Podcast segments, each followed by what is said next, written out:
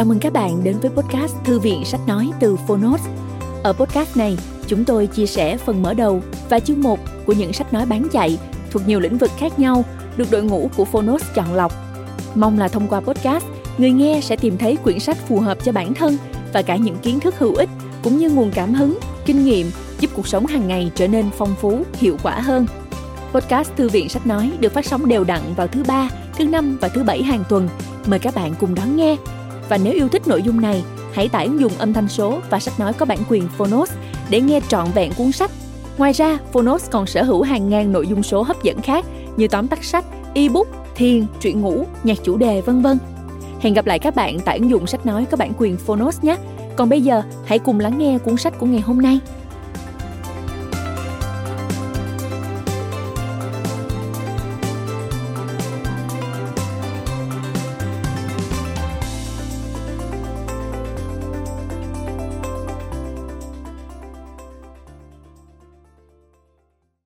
Bạn đang nghe từ Phonos.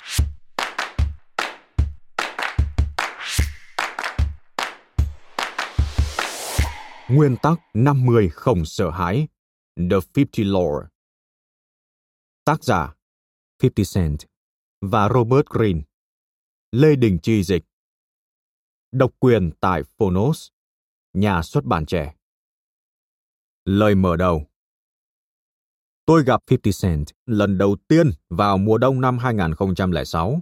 Anh rất thích cuốn sách 48 nguyên tắc quyền lực của tôi và cũng rất hứng thú với việc hợp tác trong một dự án sách mới. Trong buổi gặp gỡ đó, chúng tôi trò chuyện về chiến tranh, chủ nghĩa khủng bố và công việc kinh doanh âm nhạc.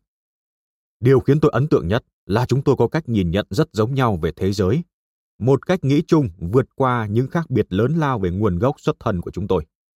Chẳng hạn, khi trò chuyện về những trò chơi quyền lực mà anh đang tự mình trải nghiệm trong lĩnh vực kinh doanh âm nhạc, cả hai chúng tôi đều gạt sang bên những lời giải thích nhẹ nhàng hiền lành của người đời về cách ứng xử của họ và cố gắng xác định xem thực ra họ đang muốn hướng tới cái gì.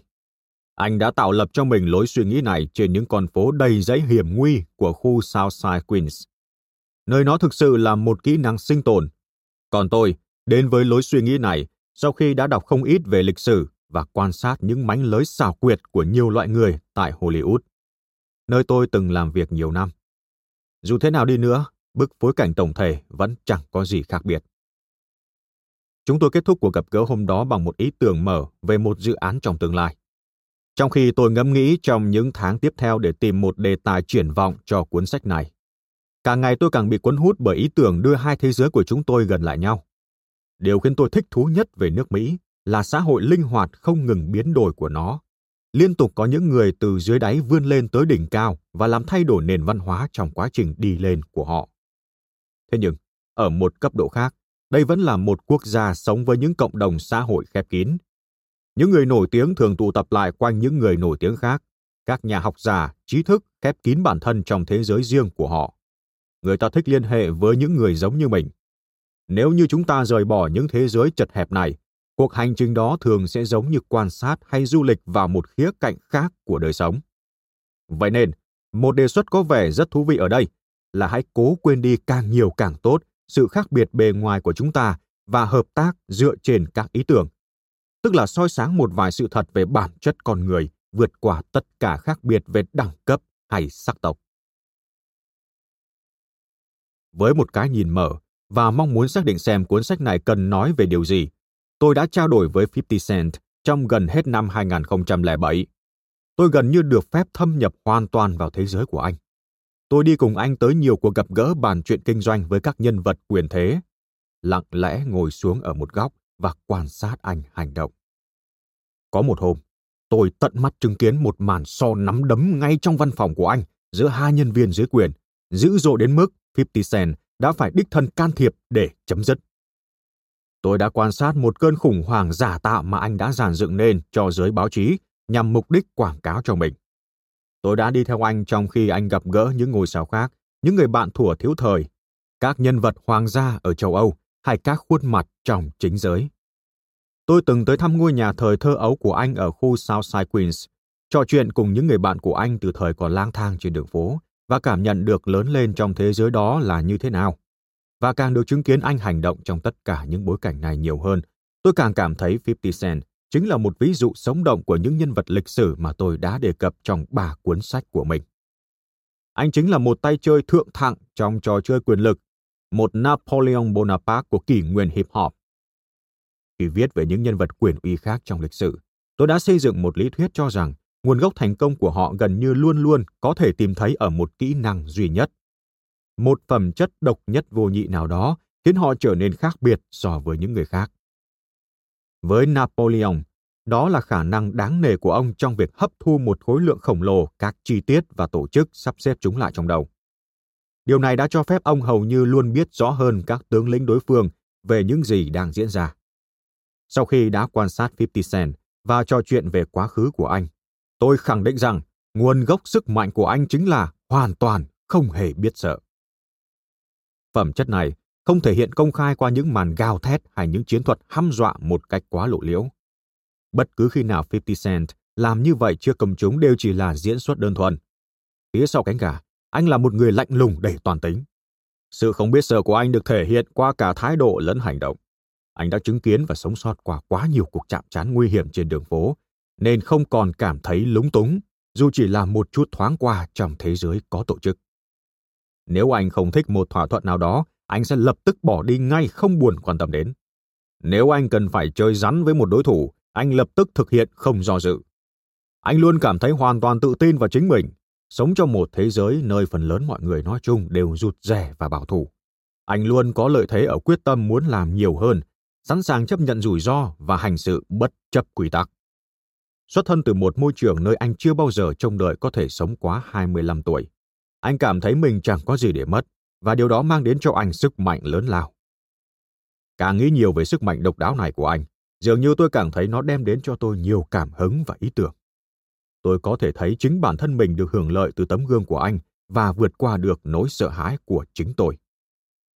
Tôi đi tới quyết định rằng không sợ hãi dưới mọi hình thức đa dạng của nó sẽ là chủ đề của cuốn sách. Quá trình viết, nguyên tắc 50 rất đơn giản. Trong khi quan sát và trò chuyện với 50 Cent, tôi ghi nhận một số hình thái xử thế và chủ đề mà cuối cùng trở thành 10 chương của cuốn sách này.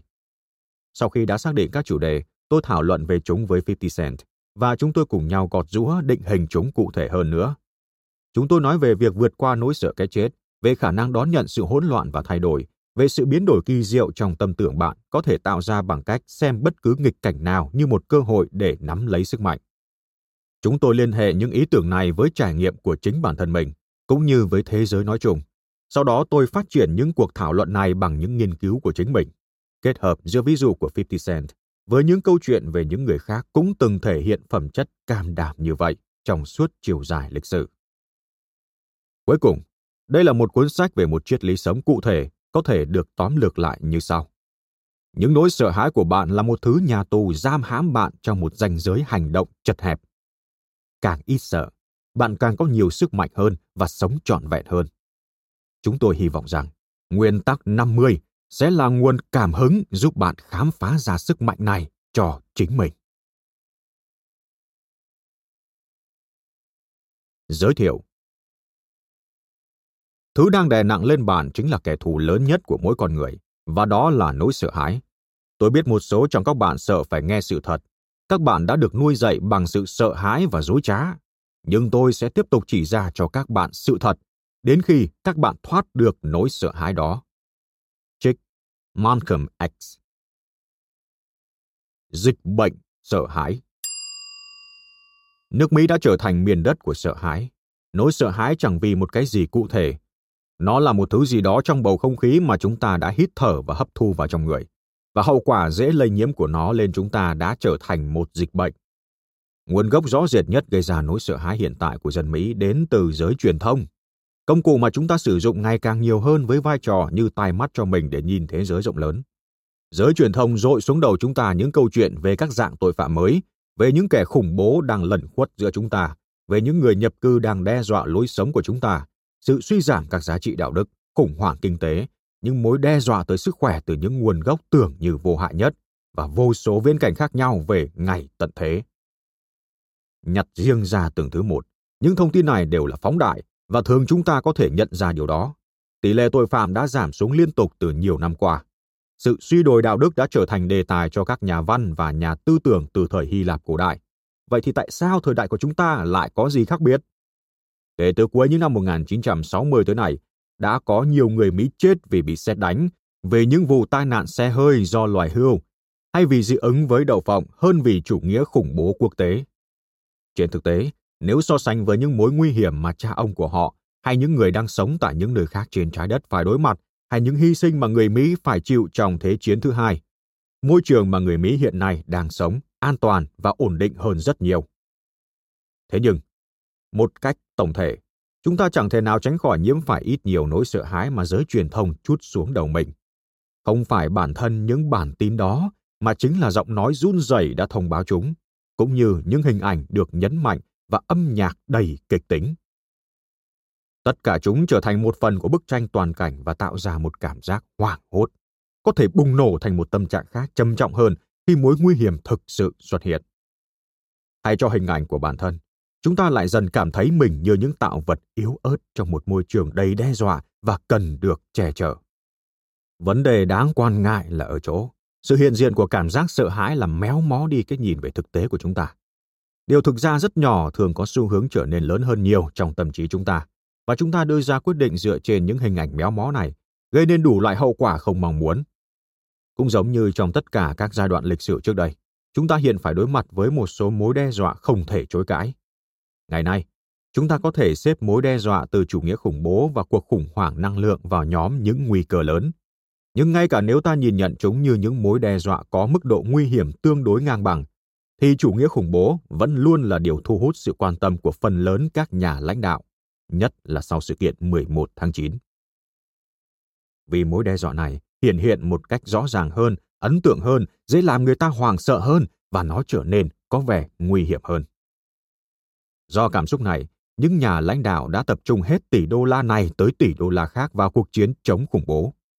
Sự mất cân bằng về nguồn lực, cả về tiền bạc và con người được dồn vào để chống lại sự sợ hãi thay vì đáp ứng nhu cầu về nguồn năng lượng thay thế đã lớn đến mức không thể hiểu nổi.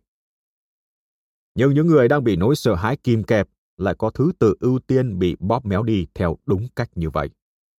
Và sự quan tâm của chúng ta dành cho những phần tử khủng bố đã gây ra hệ quả ngoài ý muốn là không ngừng mở rộng sự hiện diện của chúng, cho chúng cơ hội để tự quảng bá, thu hút thành viên mới và tạo ra sự hỗn loạn mà chúng tận dụng để tồn tại.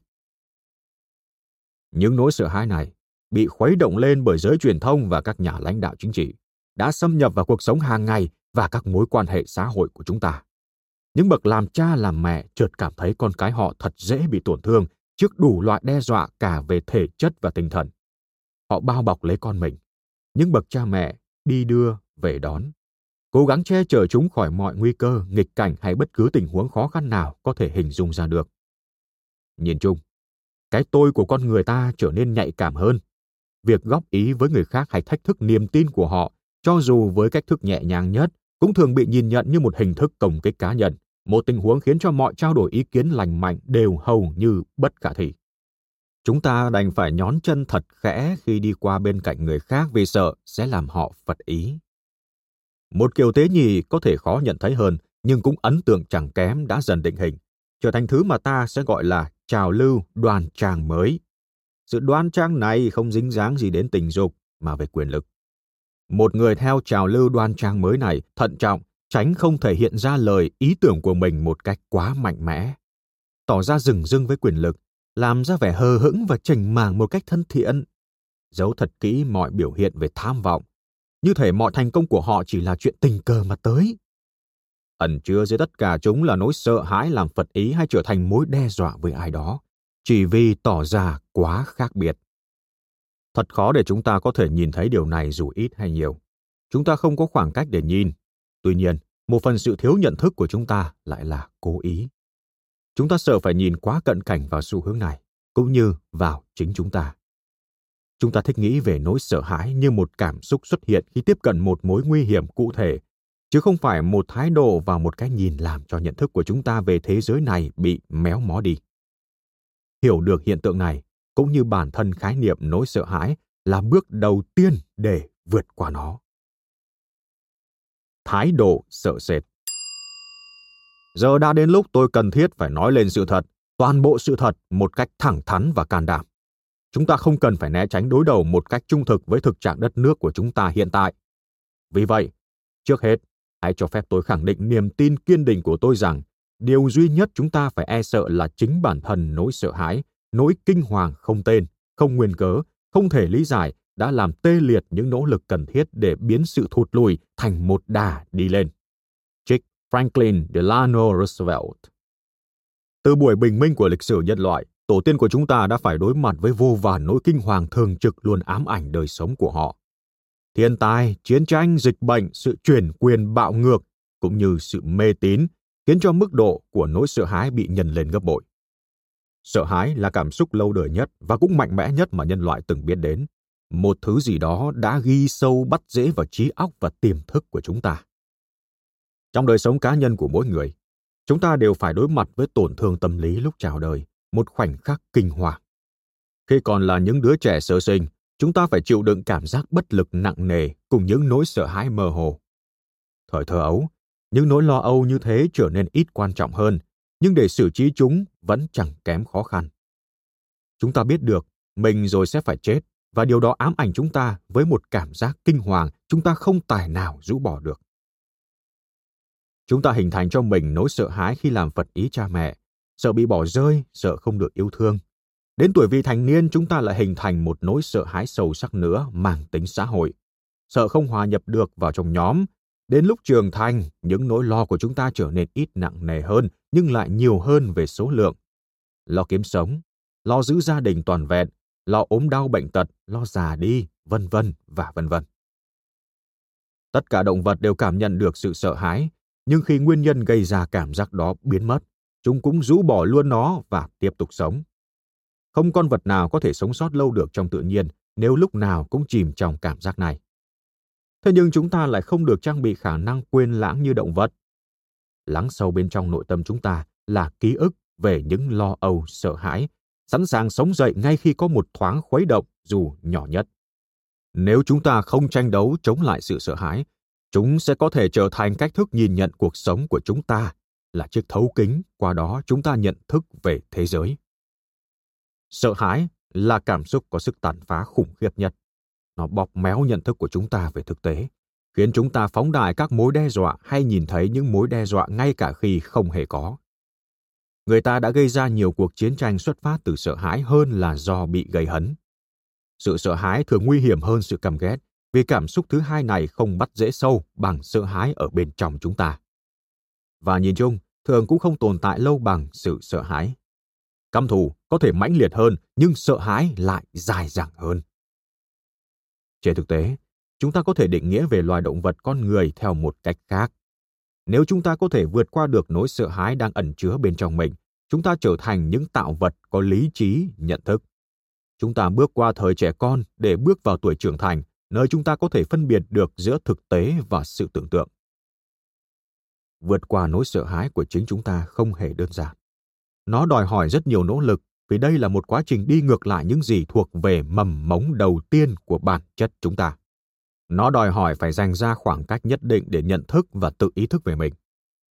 Khi chúng ta sống trong một nền văn hóa liên tục nuôi dưỡng sự sợ hãi, quá trình khuất phục nỗi sợ của chính mình lại càng khó khăn gấp bội. Một nền văn hóa như vậy đánh trúng vào điểm yếu lớn nhất của chúng ta, sự dễ dàng gục ngã trước cảm giác sợ. Nó làm sâu sắc thêm lớp trầm tích sợ hãi đã tích tụ sẵn trong chúng ta. Đến mức có vẻ như là một điều hoàn toàn tự nhiên và bình thường nếu ta luôn cảm thấy một mức độ sợ hãi nào đó. Quan trọng hơn, sẽ rất khó khăn cho chúng ta giải quyết các trở ngại và đương đầu với thực tế trong tình trạng như vậy. Đây cũng chính là điều Franklin Delano Roosevelt nhận ra trong bài diễn văn nhậm chức nổi tiếng của ông vào năm 1933. Trong cuốn sách này, chúng ta sẽ nhắc tới ngài Franklin Delano Roosevelt với tên viết tắt là FDR. Ông bắt đầu nhiệm kỳ đầu tiên của mình vào một trong những thời điểm đen tối nhất trong lịch sử nước Mỹ. Cuộc đại suy thoái đang ở thời điểm tồi tệ nhất và tâm trạng chung của cả đất nước mỗi ngày một u ám hơn. Trong bài diễn văn, ông nói, ông sẽ không lãng quên những thực tế hiển nhiên như sự suy sụp của nền kinh tế và ông sẽ không giao giảng sự lạc quan một cách ngây thơ.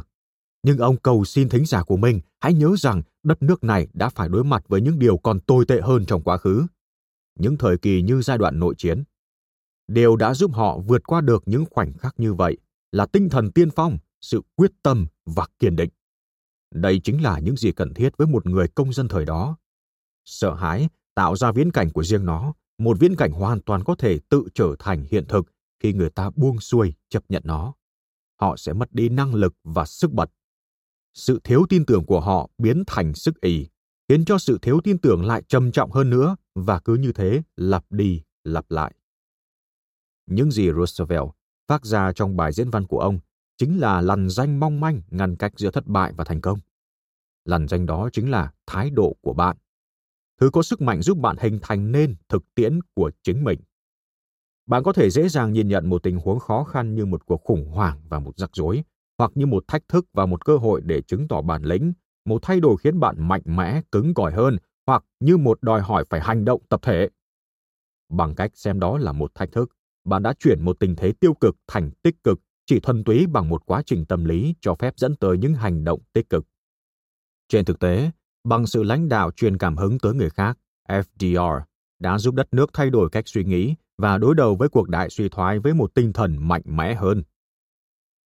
Ngày nay, con người cũng phải đối diện với một vài thách thức.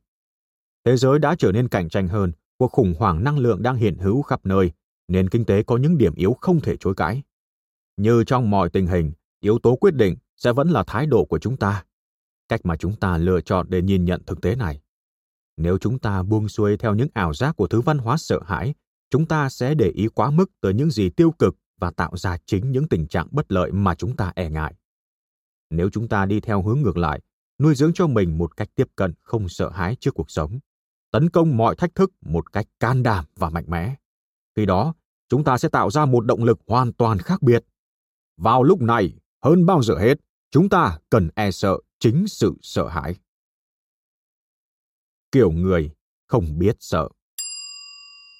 Điều đầu tiên mà tôi nhớ về những năm tháng thơ ấu của mình là một ngọn lửa. Một ngọn lửa xanh lét đang nhảy nhót trong một chiếc bếp ga ai đó vừa bật lên. Lúc đó tôi mới ba tuổi. Tôi cảm thấy sợ, thực sự sợ. Lần đầu tiên trong đời mình. Nhưng tôi cũng nhớ về nó như một cuộc phiêu lưu, một kiểu thú vui huyền bí. Tôi nghĩ rằng trải nghiệm đó đã đưa tôi tới một nơi trong tâm trí mình mà tôi chưa từng biết. Có thể là một vùng biên giới mới, một lằn danh dẫn đến một nơi mà mọi điều đều khả thi. Cảm giác sợ đó giống như một lời mời gọi, một sự thách thức tiến tới những thứ mà tôi chưa hề biết đang nằm phía trước. Nó chính là nơi tôi nghĩ triết lý sống của cá nhân mình đã bắt đầu với khoảnh khắc ấy. Trong đầu tôi đã luôn tin tưởng và nghĩ kể từ thời điểm ấy rằng mình cần phải hướng về phía trước, vượt qua sức nóng của ngọn lửa kia. Trích Miles Davis Có hai cách để xử trí nỗi sợ hãi, thụ động hoặc chủ động. Nếu theo hướng thụ động, chúng ta tìm cách né tránh tình huống gây lo lắng cho chúng ta. Điều này có thể thể hiện ra bằng việc đình chỉ mọi quyết định, trong đó có khả năng chúng ta sẽ làm tổn thương người khác. Có nghĩa là cố gắng thu xếp để mọi sự đều an toàn và dễ chịu trong cuộc sống hàng ngày của chúng ta để không chuyện rắc rối lôi thôi nào có thể chèn chân vào. Nếu chọn cách thức này, chúng ta làm thế vì cảm thấy mình thật mong manh, sẽ bị tổn thương khi chạm trán với điều chúng ta e sợ. Phiên bản chủ động là điều mà phần lớn chúng ta đều đã trải qua tại một vài thời điểm trong cuộc đời. Khi tình huống nguy hiểm hay khó khăn mà chúng ta sợ hãi ập xuống đầu mình. Nó có thể là một trận thiên tai, cái chết của ai đó gần gũi hay một bước không may trong làm ăn khiến chúng ta mất mát ít nhiều. Thường trong những khoảnh khắc đó, chúng ta tìm thấy một sức mạnh nội tại khiến bản thân mình phải ngạc nhiên. Những gì chúng ta sợ hãi, hóa ra cũng không đến nỗi quá tệ hại. Chúng ta không thể tránh được chúng và buộc phải tìm ra cách vượt lên trên nỗi sợ hãi nếu không muốn phải chịu những hậu quả nghiêm trọng thực sự. Những khoảnh khắc như thế thật kỳ lạ, lại có tính trị liệu rất hữu ích, bởi vì cuối cùng chúng ta cũng phải đối mặt với điều gì đó có thực, không phải là một nỗi sợ hãi tưởng tượng chúng ta có thể giải tỏa được nỗi sợ này. Vấn đề là ở chỗ, những khoảnh khắc như thế thường kéo dài không lâu và cũng không thường xuyên lặp lại. Chúng nhanh chóng mất đi giá trị và chúng ta lại quay về với kịch bản né tránh thụ động. Khi chúng ta sống trong những điều kiện thoải mái, Mục tiêu chủ yếu của chúng ta lúc đó là tìm cách duy trì sự yên ổn mà chúng ta đang có. Và chúng ta trở nên nhạy cảm hơn với những nguy cơ hay mối đe dọa dù nhỏ nhất ảnh hưởng tới trạng thái đó. Chúng ta càng ngày càng thấy khó khăn hơn khi phải chịu đựng cảm giác sợ hãi. Vậy là chúng ta yên vị với giải pháp thụ động. Thế nhưng, trong lịch sử đã có những người từng sống trong những hoàn cảnh căng thẳng hơn, với hiểm họa rình rập họ hầu như mỗi ngày. Những người này buộc phải đối mặt với nỗi sợ hãi của mình theo cách tích cực liên tục hết lần này tới lần khác. Có thể đó là việc lớn lên trong hoàn cảnh cực kỳ nghèo khó, đối mặt với cái chết trên chiến trường hay dẫn đầu một đạo quân trong chiến tranh. Sống trong những thời kỳ đầy biến động, những cuộc cách mạng, trở thành nhà lãnh đạo trong thời điểm khủng hoảng, phải chịu đựng những mất mát cá nhân và trải qua những hoàn cảnh bi kịch, hay một lần phải cận kề cái chết. Vô số người lớn lên trong những hoàn cảnh đó hay bị đưa đẩy rơi vào chúng đã bị nghịch cảnh nghiền nát tinh thần. Nhưng có một số ít vượt lên trên. Đó là cách lựa chọn tích cực duy nhất của họ. Họ buộc phải nhìn thẳng vào nỗi sợ hàng ngày của mình và vượt lên trên chúng, hay chấp nhận bị cuốn xuống vực thẳm. Họ dần ra được tôi luyện cứng rắn hơn, mạnh mẽ hơn, đến mức dường như trở thành sắt thép. Hãy hiểu một điều, không có ai sinh ra đã như vậy. Sẽ là phi tự nhiên nếu bạn không cảm nhận được sự sợ hãi vượt qua nó là cả một quá trình đòi hỏi nhiều thách thức và thử nghiệm đều tạo ra sự khác biệt giữa những người bị chìm xuống dưới và những người vượt lên trên trong nghịch cảnh là sức mạnh lý trí và sự khao khát thành công của họ tại một thời điểm nhất định. Vị thế phòng ngự để vượt qua nỗi sợ hãi chuyển hóa thành một vị thế tấn công, một thái độ không biết sợ. Những người ở vị thế đó học được giá trị của việc không chỉ không sợ hãi mà còn tấn công vào cuộc sống một cách can đảm, khẩn trương và một cách tiếp cận không theo quy tắc. Tạo dựng ra những mô hình mới thay vì đi theo những lối mòn. Họ nhìn thấy được sức mạnh lớn lao từ đó và nó nhanh chóng trở thành ý thức thường trực của họ chúng ta tìm thấy mẫu người này trong mọi nền văn hóa, ở mọi thời kỳ lịch sử từ socrates và những người theo trường phái khắc kỷ stoic cho tới cornelius vanderbilt và abraham lincoln napoleon bonaparte là một đại diện kinh điển cho mẫu người không biết sợ. Ông bắt đầu con đường binh nghiệp của mình đúng lúc cuộc cách mạng Pháp bùng nổ. Ông đã phải trải qua một trong những giai đoạn hỗn loạn và kinh hoàng nhất của lịch sử. Ông phải đối mặt với vô vàn hiểm nguy trên chiến trường khi một hình thái chiến tranh mới xuất hiện, cũng như phải vững tay lái vượt qua không biết bao nhiêu âm mưu chính trị, nơi chỉ một bước sai lầm cũng sẽ dẫn tới máy chém. Ông vượt qua tất cả những thách thức đó với một tinh thần bất khuất, đón nhận lấy những sóng gió của thời cuộc cũng như những thay đổi to lớn trong nghệ thuật chiến tranh. Và tại một trong vô vàn chiến dịch của đời mình, ông đã nói lên những lời có thể dùng làm khẩu hiệu cho tất cả những ai không biết sợ. Vào mùa xuân năm 1800, ông đang chuẩn bị dẫn một đạo quân tiến vào Italia. Các thống chế của ông cảnh báo ông rằng dãy Arms là chướng ngại không thể vượt qua được vào thời gian đó trong năm. Đề nghị ông hãy chờ đợi mặc dù trì hoãn có thể làm mất cơ hội thành công. Vị tướng tổng chỉ huy đã trả lời họ, với đạo quân của Napoleon sẽ không có dãy arms nào hết. Cưới trên lưng một con là, Napoleon đã đích thân dẫn binh lính của mình vượt qua địa hình hiểm trở, vượt qua vô số trở ngại. Chính sức mạnh ý chí của một con người đã đưa họ vượt qua dây arms, ập xuống đầu kẻ thù một cách hoàn toàn bất ngờ và đánh bại chúng. Không có dây arms hay bất cứ chướng ngại nào khác có thể cản được một con người không biết sợ. Một con người không hề biết sợ khác là Frederick Douglass, nhà hoạt động vĩ đại cho sự nghiệp bãi bỏ chế độ nô lệ, đồng thời cũng là một nhà văn, người đã chào đời trong cảnh nô lệ ở Maryland năm 1817. Như ông viết sau này, chế độ nô lệ là một hệ thống dựa trên việc tạo ra những cấp độ sợ hãi sâu sắc. Douglas không ngừng buộc tội mình đi theo hướng ngược lại. Bất chấp những lời đe dọa trừng phạt tàn nhẫn, ông bí mật tự học để biết đọc biết viết. Khi bị phạt roi vì thái độ phản kháng, ông đã đánh trả và nhận ra mình dần ít bị phạt roi hơn. Không có tiền bạc hay quan hệ, ông đã bỏ trốn lên miền Bắc năm 20 tuổi. Ông trở thành một người dẫn đầu phong trào đòi bãi bỏ chế độ nô lệ. Đi khắp nơi trên miền Bắc để nói cho công chúng biết sự tàn ác của chế độ nô lệ những người theo phong trào này mong muốn ông chỉ dừng lại ở những cuộc diễn thuyết, lặp đi lặp lại những câu chuyện cũ. Nhưng Douglas muốn làm nhiều hơn thế và một lần nữa ông lại nổi loạn. Ông lập ra tờ báo của riêng mình chống chế độ nô lệ một hành động chưa từng có của một cựu nô lệ. Tờ báo tiếp tục hoạt động với thành công vang dội. Trong mỗi giai đoạn của cuộc đời, Douglas đều bị thử thách bởi những trở ngại rất lớn chống lại ông. Thay vì buông xuôi để nỗi e sợ chế ngự, sợ bị đánh roi, trơ trọi một mình trên đường phố của những thành phố xa lạ. Đối mặt với sự giận dữ của những người khác theo phong trào bãi nô, ông đã nâng sự can đảm của mình lên một tầm cao hơn, dấn thân mạnh mẽ hơn theo hướng chủ động tấn công. Sự tự tin đó cho ông sức mạnh để vượt lên trên những sự chống đối quyết liệt và thái độ thù địch của những người xung quanh. Đó là phương thuốc mà tất cả những người không lùi bước trước nỗi sợ hãi đều khám phá ra tại một thời điểm nào đó. Sự ăn khớp toàn diện giữa sự tự tin và nghị lực khi phải đối mặt với những hoàn cảnh tiêu cực, thậm chí vô vọng. Kiểu người lãnh đạo này không chỉ xuất hiện từ trong cảnh bần hàn hay môi trường sống khắc nghiệt. Franklin Delano Roosevelt lớn lên trong một gia đình thượng lưu giàu có. Ở tuổi 39, ông bị mắc bệnh bại liệt. Chứng bệnh đã làm ông bị liệt hoàn toàn từ hông trở xuống. Đây chính là một bước ngoặt trong cuộc đời ông. Khi ông phải đối mặt với hạn chế nghiêm trọng về khả năng cử động và sự nghiệp chính trị của ông có vẻ như chấm hết. Thế nhưng, ông đã không chịu để nỗi sợ hãi và thái độ buông xuôi xâm nhập vào tinh thần của mình.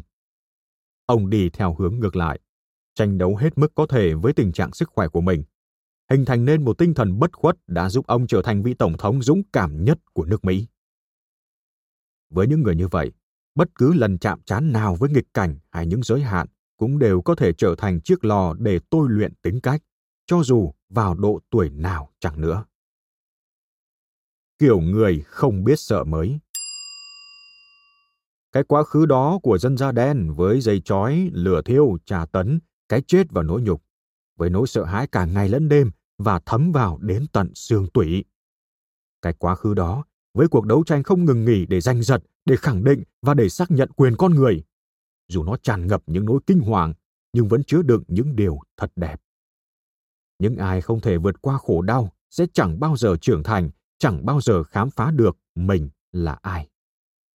Trích James Banwin Trong phần lớn thế kỷ 19, người ta đã phải đương đầu với đủ loại hiểm nguy và bất chắc. Môi trường ngoại cảnh đầy thù địch ở vùng biên giới, sự chia rẽ sâu sắc về chính trị, một tình trạng vô luật pháp hỗn loạn nảy sinh từ những thay đổi to lớn về công nghệ và sự vận động của xã hội.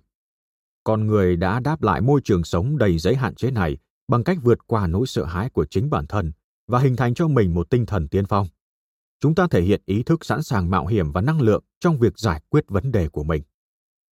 Trong thời gian gần đây, những mẫu người mới đã xuất hiện từ các đô thị của nước Mỹ với nhiều tự do hơn để tiến thân tới những đỉnh cao quyền lực của quốc gia này, trong giải trí, chính trị và cả kinh doanh. Họ tới từ một kiểu miền Tây hoang dã, một cách so sánh hoàn toàn tương hợp với môi trường nơi họ đã học cách xoay sở cho bản thân và hình thành nền tham vọng. Những gì họ được học đến từ đường phố và những kinh nghiệm xù xì thô nhám trong đời sống hàng ngày của chính họ. Trong nhiều khía cạnh, những người này chính là sự tái hiện của kiểu người đầy tự do của thế kỷ 19 những người không trải qua nhiều trường lớp nhưng đã tạo dựng nên một cách thức kinh doanh mới. Tinh thần của họ phù hợp với sự hỗn độn của thế kỷ 21. Họ là những người có sức lôi cuốn mạnh mẽ và về nhiều mặt có không ít điều để dạy cho chúng ta. Ca sĩ nhạc rap được biết dưới nghệ danh 50 Cent. Tên thật là Curtis Jackson. Có thể được xem là một trong những ví dụ đương thời ngoạn mục nhất của hiện tượng này, kiểu người này. Anh lớn lên trong một khu vực đầy dãy bạo lực và xung đột, khu Southside Queens, giữa bối cảnh cơn khủng hoảng của những năm 1980. Và trong mỗi giai đoạn của cuộc đời mình, anh đã phải đối mặt với hàng loạt những mối đe dọa, thử thách, đã khiến anh trở nên cứng rắn hơn, dần dần hình thành cho anh thái độ không biết sợ.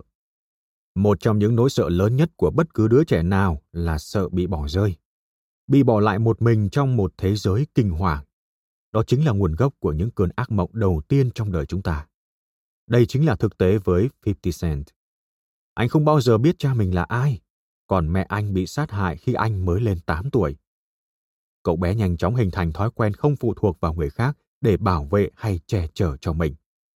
Có nghĩa là trong tất cả những tình huống xảy ra sau đó trong cuộc sống, mỗi khi cảm thấy sợ, anh chỉ có thể trông cậy vào chính bản thân mình. Nếu anh không muốn phải cảm thấy nỗi sợ hãi nữa, anh cần phải học cách vượt qua nó và học một mình. Anh bắt đầu lang thang trên đường phố từ rất sớm, và tại đó thì không tài nào tránh khỏi cảm giác sợ. Gần như mỗi ngày, Curtis đều phải đối diện với bạo lực và sự gây hấn. Sống trong sợ hãi thường xuyên, Curtis hiểu rằng nó có thể trở thành một thứ cảm xúc hủy hoại mình. Khi phải sống trên đường phố, việc thể hiện nỗi sợ hãi sẽ khiến những kẻ khác không tôn trọng ta. Kết quả là ta sẽ bị săn đuổi khắp nơi và rất có thể phải hứng chịu bạo lực chính từ mong muốn lẩn tránh nó. Không có lựa chọn nào khác. Nếu như Curtis muốn có sức mạnh của một kẻ bản lĩnh, anh cần phải khuất phục được cảm xúc này và buộc phải đặt mình liên tục vào những tình huống có khả năng gây ra cảm giác lo sợ. Lần đầu tiên đối mặt với ai đó có súng, anh sợ đến run người. Lần thứ hai, ít hơn. Đến lần thứ ba, chuyện đó chẳng còn là gì cả. Trải nghiệm và chứng tỏ sự can đảm của mình bằng cách này giúp anh cảm thấy có sức mạnh to lớn. Anh nhanh chóng học được giá trị của sự can đảm, học được cách làm thế nào khiến những kẻ khác phải e ngại bằng cách cảm thấy tự tin đến cực độ vào chính mình. Nhưng cho dù có trở nên cứng rắn, dạn dày đến đâu đi nữa, những kẻ lọc lõi vẫn phải đối mặt với một chướng ngại thường khiến họ nản trí. Nỗi sợ hãi phải xa rời những đường phố đã trở nên quen thuộc. Nơi đã dạy cho họ tất cả những kỹ năng họ có. Những kẻ lọc lõi trở nên phụ thuộc vào kiểu sống này và bất chấp nguy cơ kết thúc trong tù hay từ giã cuộc đời một cách sớm sủa. Họ không thể từ bỏ được môi trường quen thuộc của mình. Tuy nhiên, 50 Cent lại có những tham vọng lớn hơn nhiều so với chỉ dừng lại ở chỗ trở thành một tay anh chị thành công. Vậy là anh buộc mình phải đối mặt và vượt qua nỗi sợ hãi đầy sức mạnh này. Ở tuổi 18, đang ở đỉnh cao thành công trong sự nghiệp trên đường phố của mình, anh quyết định cắt đứt mọi mối liên hệ với trò chơi này và tấn công vào lĩnh vực âm nhạc mà không hề có mối quan hệ hay một sợi dây an toàn nào.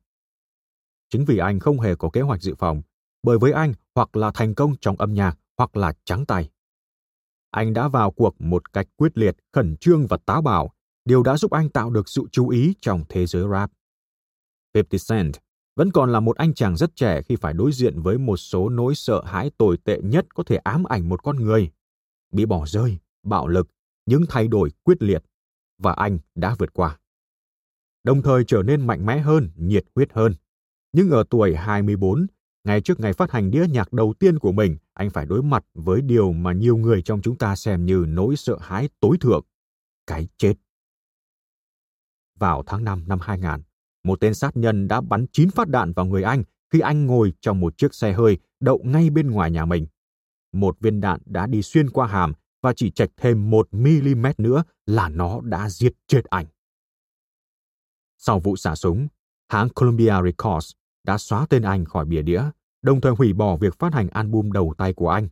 Anh nhanh chóng bị loại bỏ ra khỏi ngành công nghiệp âm nhạc, vì những ông chủ hãng đĩa đều sợ bất cứ liên quan gì với anh, cũng như những sự kiện bạo lực dính dáng tới chàng ca sĩ trẻ. Nhiều bạn hữu quay ra chống lại anh, có lẽ vì cảm thấy sự yếu đuối của anh. Giờ đây, anh không có tiền, cũng không thể quay lại với hoạt động trên đường phố trước đây sau khi đã đoạn tuyệt với nó. Và sự nghiệp âm nhạc của anh có vẻ như đã chấm dứt. Đây là một trong những bước ngoặt đã cho phép thể hiện sức mạnh ý chí của một con người khi đối mặt với khó khăn. Như thể anh cũng đang phải đối mặt với dây arms không thể vượt qua. Vào lúc đó, anh hành động đúng như Frederick Douglass từng làm. Anh quyết định huy động hết toàn bộ sự phẫn nộ, nguồn năng lượng và sự bất khuất của mình. Đã đến cận kề cái chết, anh hiểu rõ cuộc đời có thể ngắn ngủi thế nào. Anh sẽ không bỏ phí dù chỉ một giây. Anh sẽ bỏ qua con đường thông thường tới thành công, làm việc trong khuôn khổ của ngành công nghiệp đĩa hát, chụp lấy những hợp đồng béo bở và cho ra đời thứ âm nhạc mà bọn họ cho rằng có thể bán được. Anh sẽ đi theo con đường của riêng mình, xúc tiến một chiến dịch kỳ đĩa. Trong chiến dịch này, hoặc là anh sẽ bán thứ âm nhạc của riêng mình hoặc sẽ tặng không nó trên đường phố. Bằng phương thức đó, anh có thể mai dũa nên những âm thanh nặng nề, thô giáp mà anh cảm thấy tự nhiên hơn với bản thân mình. Anh có thể nói bằng ngôn ngữ của chính mình mà không cần phải làm cho nó mềm mại đi. Ngay thời điểm đó, một cảm giác tự do thật mạnh mẽ chợt tràn ngập tâm hồn. Anh có thể tự tạo dựng nên mô hình kinh doanh của mình, có thể thoải mái phá bỏ mọi quy tắc như anh mong ước. Anh cảm thấy mình chẳng có gì để mất. Như thể những vết tích cuối cùng của sự sợ hãi vẫn còn lưu lại trong người anh đã bị tống ra ngoài cùng với máu từ những vết thương trong chiếc xe hơi hồi năm 2000. Chiến dịch bán đĩa này khiến anh trở nên nổi tiếng và thu hút sự chú ý của Eminem, người đã nhanh chóng đưa tên của 50 Cent lên nhãn đĩa của mình và Dr. Dre, tạo nên tiền đề cho sự thăng tiến chóng mặt của 50 Cent lên đỉnh cao của thế giới âm nhạc vào năm 2003, cũng như sự ra đời của đế chế kinh doanh mà anh đã tạo ra sau đó. Chúng ta đang trải qua một thời kỳ lạ lùng với những đổi thay to lớn. Trật tự cũ đang sụp đổ trước mắt chúng ta ở nhiều mức độ. Thế nhưng, trong một thời điểm đầy biến động như vậy, có những người nắm vai trò dẫn dắt chúng ta vẫn níu kéo quá khứ và các phương thức cũ. Họ sợ thay đổi cũng như bất cứ dạng xáo trộn nào. Mẫu người không biết sợ mới, những người giống như 50 Cent đi theo hướng đối lập. Họ nhận thấy sự hỗn loạn của thời cuộc phù hợp với khí chất của mình. Họ đã trưởng thành và không hề e sợ việc thử nghiệm, tìm tòi, xoay sở và cố gắng thực hiện những phương thức làm ăn mới. Họ đón nhận những tiến bộ công nghệ vốn khiến những người khác ngấm ngầm cảm thấy sợ. Họ bỏ qua những gì thuộc về quá khứ và tạo lập nên mô hình kinh doanh của chính mình. Họ không thừa nhận tinh thần bảo thủ đang ám ảnh các tập đoàn Mỹ trong thời điểm mang tính quyết định này. Và cột lõi trong thành công của họ là một tiền đề, một nguyên tắc về quyền lực đã được tất cả những tâm hồn không sợ hãi biết đến và sử dụng trong quá khứ. Và nó cũng chính là nền tảng cho bất kỳ sự thành công nào trên thế giới. Nguyên tắc 50 Nỗi sợ hãi lớn nhất của con người, nỗi sợ phải là chính mình. Họ muốn trở thành 50 Cent hay ai đó khác. Họ làm điều những người khác làm, cho dù chúng không hề phù hợp với hoàn cảnh và bản thân con người họ. Nhưng bằng cách đó, bạn sẽ chẳng đi đến đâu cả. Năng lượng của bạn thật yếu ớt và sẽ chẳng ai để ý tới bạn. Bạn đang xa rời khỏi thứ duy nhất bạn sở hữu, thứ tạo nên sự khác biệt của bạn. Tôi đã giữ bỏ được nỗi sợ hãi đó và một khi tôi cảm nhận sức mạnh có trong mình bằng cách thể hiện cho cả thế giới thấy rằng tôi không bận tâm đến việc trở thành giống như những người khác, tôi sẽ không bao giờ có thể quay lùi. Trích 50 Cent Nguyên tắc 50 dựa trên giả thiết sau đây. Con người nhìn chung không có nhiều khả năng khống chế ngoại cảnh. Con đường đời của những người khác tình cờ cắt ngang qua cuộc sống của chúng ta. Họ làm những việc ảnh hưởng trực tiếp hay gián tiếp tới chúng ta có những điều tốt đẹp, nhưng cũng có những điều tệ hại. Chúng ta vật lộn hết mức có thể để nắm được ít nhiều sự kiểm soát. Tuy đôi lúc cũng thành công, nhưng mức độ kiểm soát mà chúng ta có được trên những người khác cũng như ngoại cảnh thường là yếu ớt đến thảm hại. Nhưng có một thứ có thể chủ động kiểm soát, đó là cách thức chúng ta đáp lại những gì diễn ra quanh mình. Nếu như chúng ta có thể vượt qua những nỗi lo và rèn luyện cho bản thân một thái độ không sợ hãi trước cuộc đời, những điều khác thường và nổi bật có thể sẽ xảy ra. Mức độ kiểm soát trên ngoại cảnh mà chúng ta vừa đề cập ở trên sẽ tăng lên. Ở cực điểm, thậm chí chúng ta có thể tạo ra chính ngoại cảnh, và đó cũng chính là nguồn gốc của sức mạnh đáng nề mà những kẻ không biết sợ có được trong suốt tiến trình của lịch sử. Và những người thực hiện nguyên tắc này, nguyên tắc 50, trong cuộc sống của họ đều có chung một số phẩm chất cực kỳ táo bạo, bất chấp thói thường, rất linh động và luôn khẩn trương. Những phẩm chất đó cho họ khả năng độc nhất vô nhị có thể tạo dựng nền ngoại cảnh. Một hành động táo bạo đòi hỏi mức độ tự tin rất cao. Những ai bị trở thành mục tiêu của một hành động táo bạo hay những ai chứng kiến chúng đều buộc phải tin rằng một sự tự tin cao độ như thế là có thật và hoàn toàn chính đáng. Người ta sẽ đáp lại một cách bản năng bằng việc ủng hộ hoặc nhường đường hoặc đi theo người tự tin kia. Một hành động táo bạo có thể khiến những người khác phải khuất phục và dẹp bỏ được các chướng ngại. Nhờ đó, nó tự mình tạo ra hoàn cảnh thuận lợi cho bản thân. Con người là những tạo vật có tính cộng đồng, vì vậy hoàn toàn tự nhiên khi chúng ta muốn hòa hợp với những người xung quanh hay các quy tắc của nhóm. Nhưng ngần chứa bên dưới những điều này là một nỗi sợ hãi sâu sắc. Sợ bị gạt ra rìa, sợ đi theo con đường của chính mình và bất chấp việc những người khác nghĩ gì. Những người gan lì có thể khuất phục được nỗi sợ này. Họ khiến chúng ta phải nể phục về mức độ họ có thể tiến xa bằng khả năng bất chấp những lề thói thông thường của mình. Chúng ta âm thầm khâm phục và tôn trọng họ vì điều đó. Chúng ta thầm ước, bản thân mình cũng có thể hành động giống họ hơn nữa. Thường sự chú ý của chúng ta khó duy trì được lâu, bởi chúng ta nhanh chóng dịch chuyển sự quan tâm của mình từ chuyện này sang chuyện khác. Nhưng những ai dám thể hiện sự khác biệt của mình một cách không hề e dè lại thu hút sự chú ý của chúng ta ở một cấp độ sâu đậm hơn, trong thời gian dài hơn. Chính điều đó sẽ chuyển hóa thành quyền lực và khả năng kiểm soát. Nhiều người trong chúng ta phản ứng lại sự thay đổi của hoàn cảnh trong cuộc sống bằng cách cố gắng điều chỉnh ở mức vi mô mọi thứ trong môi trường lân cận với mình. Khi có điều gì đó không mong đợi xảy ra, chúng ta trở nên cứng nhắc và trả lời bằng cách sử dụng nguyên mẫu chiến thuật cũ đã từng có tác dụng trong quá khứ. Nếu các sự kiện thay đổi quá nhanh, chúng ta sẽ nhanh chóng bị tràn ngập và đánh mất sự kiểm soát. Những người làm theo nguyên tắc 50 không sợ sự thay đổi hay hỗn loạn. Họ đón nhận chúng bằng cách trở nên mềm dẻo hết mức có thể. Họ vận động theo dòng sự kiện, sau đó nhẹ nhàng điều chỉnh chiều hướng của chúng theo hướng họ lựa chọn, tận dụng cơ hội thời điểm đem đến. Thông qua thái độ ứng xử của mình, họ chuyển hóa một thứ tiêu cực, như những sự kiện ngoài dự kiến, thành tích cực như một cơ hội. Việc cận kề cái chết hay từng được nhắc nhở một cách sâu sắc về sự ngắn ngủi của đời người có thể sẽ đem lại một hiệu quả trị liệu tích cực. Thời gian của chúng ta là hữu hạn, vậy nên tốt nhất hãy tận dụng từng khoảnh khắc, hãy có một ý thức khẩn trương trong cuộc sống. Nó có thể chấm dứt bất cứ lúc nào. Những kẻ không sợ hãi thường có được ý thức này qua một kinh nghiệm gây tổn thương sâu sắc. Họ được thúc đẩy để nỗ lực hết mình trong từng hành động. Và động lực nó tạo ra cho họ trong cuộc sống giúp họ quyết định được những gì sẽ tới tiếp theo. Nói chung, tất cả tương đối đơn giản. Khi bạn vi phạm nguyên tắc nền tảng này qua việc đưa ra những nỗi sợ hãi thông thường của bạn vào mọi việc mình gặp phải, bạn sẽ thu hẹp lựa chọn cũng như khả năng định hình các sự kiện của mình. Nỗi sợ hãi thậm chí có thể đẩy bạn tới chỗ tiêu cực. Khi đó, năng lượng của bạn sẽ bị đảo lộn. Chẳng hạn, tỏ ra bảo thủ sẽ dồn ép bạn vào một góc chật hẹp nơi bạn sẽ có nguy cơ mất tất cả những gì mình sở hữu về lâu về dài, vì bạn cũng sẽ đánh mất đi khả năng thích ứng với những thay đổi. Nỗ lực quá mức để cố làm hài lòng người khác rất có thể sẽ kết thúc bằng việc đẩy họ rời xa bạn. Thật khó tôn trọng ai đó có thái độ chỉ chăm chăm lấy lòng người khác như vậy. Nếu bạn sợ học hỏi từ những sai lầm của mình, hầu như chắc chắn bạn sẽ lặp lại chính những sai lầm đó. Khi bạn vi phạm nguyên tắc này, không mức độ giáo dục, quan hệ hay hiểu biết công nghệ nào có thể cứu được bạn. Thái độ sợ sệt của bạn giam hãm bạn trong một nhà tù vô hình và bạn sẽ mãi bị cầm tù trong đó. Việc xem xét nguyên tắc 50 sẽ tạo nên một động lực theo hướng ngược lại.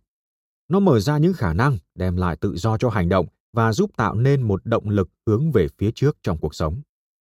Chìa khóa để nắm giữ sức mạnh tối thượng này là lựa chọn phương thức chủ động khi giải quyết những nỗi sợ hãi của bạn. Có nghĩa là hãy mạnh dạn bước thẳng vào những đấu trường nơi thông thường bạn vẫn rụt rè không dám đặt chân tới. Hãy đưa ra những quyết định khó khăn mà bạn vẫn né tránh, đối mặt với những ai đang chơi trò chơi quyền lực với bạn. Nghĩ về bản thân mình và những gì bạn cần, thay vì chỉ làm vui lòng người khác. Tự mình thay đổi hướng đi của cuộc đời bạn, cho dù một thay đổi như thế là điều mà bạn e sợ nhất. Hãy đưa mình vào những tình huống khó khăn một cách có chủ ý và kiểm tra những phản ứng của chính bản thân bạn. Trong từng trường hợp, bạn sẽ nhận ra những nỗi sợ hãi của bạn đều là phóng đại và việc đối mặt với chúng rất hữu ích, đưa bạn lại gần thực tế hơn. Tới một lúc nào đó, bạn sẽ khám phá ra sức mạnh đảo ngược phối cảnh, vượt qua khía cạnh tiêu cực của một nỗi sợ cụ thể sẽ dẫn tới những phẩm chất tích cực. Khả năng tự lực, sự kiên nhẫn, lòng tự tin cao độ, vân vân và vân vân. Tất cả các trường tiếp theo sẽ nhấn mạnh vào việc đảo ngược phối cảnh này. Và một khi bạn đã bước theo con đường này, sẽ khó có thể quay lại được. Bạn sẽ bước tiếp con đường, hướng tới một cách tiếp cận táo bạo và gan lì trước mọi thứ. Hãy hiểu, bạn không nhất thiết phải lớn lên ở Southside Queens hay trở thành mục tiêu của một kẻ sát nhân để hình thành nên thái độ này. Tất cả chúng ta phải đối mặt với những thách thức, sự kinh địch và những thất bại. Chúng ta lựa chọn tảng lờ hay né tránh chúng vì sợ. Điều quan trọng ở đây không phải là thực tế môi trường bạn đang sống mà là trạng thái tâm lý của bạn. Ở cách mà bạn đối phó với nghịch cảnh vốn là một phần của cuộc sống ở mọi cấp độ. 50 Cent đã buộc phải đối mặt với những nỗi sợ hãi của anh. Bạn cũng phải lựa chọn như vậy. Cuối cùng thái độ của bạn có sức mạnh định hình thực tế theo hai chiều hướng đối nghịch một chiều hướng sẽ giam hãm và khống chế bạn với nỗi sợ hãi, còn hướng kia mở ra những khả năng và sự tự do hành động. Cũng tương tự như vậy với thái độ và tinh thần mà bạn mang theo khi đọc những trường sách tiếp theo. Nếu bạn đọc chúng trong khi đặt tự ái cá nhân lên trước, để rồi cảm thấy bạn đang bị phán xét ở đây hay đang bị công kích. Nói cách khác, nếu bạn đọc chúng theo cách phòng vệ, khi đó bạn sẽ tự khóa mình lại và lãng phí sức mạnh mà chúng có thể mang tới. Tất cả chúng ta đều là con người. Tất cả chúng ta đều bị ảnh hưởng bởi những nỗi sợ hãi của bản thân. Không ai bị phán xét ở đây hết. Hoặc nếu bạn đọc những dòng này, cứ như chúng là những đơn thuốc chỉ kê riêng cho cuộc sống của bạn, rồi cố gắng theo sát từng từ một. Khi đó, bạn đang hạn chế giá trị của chúng, chính là khả năng ứng dụng chúng vào thực tế của bạn. Thay vào đó, hãy hấp thu những dòng này với một tinh thần cởi mở và không sợ hãi. Hãy để cho những ý kiến ở đây thấm dần vào con người bạn, tác động lên thế giới quan của bạn. Đừng e ngại thực hiện những thử nghiệm với chúng. Theo cách đó, bạn sẽ áp dụng cuốn sách này cho phù hợp với hoàn cảnh của bạn và có được sức mạnh tương tự với thế giới xung quanh. Theo tôi, thà rằng hung hãn còn hơn thận trọng, vì vận may là một người đàn bà. Và nếu muốn chế ngự ả, bạn cần phải đánh, phải đập ả. Rõ ràng, ả sẽ để bị chiếm hữu bởi những người đàn ông hung hãn hơn là những kẻ nhón bước một cách rụt rẻ. Trích Niccolo Machiavelli Chương 1 Hãy nhìn nhận mọi thứ đúng bản chất của chúng, luôn có óc hiện thực ở mức tối đa.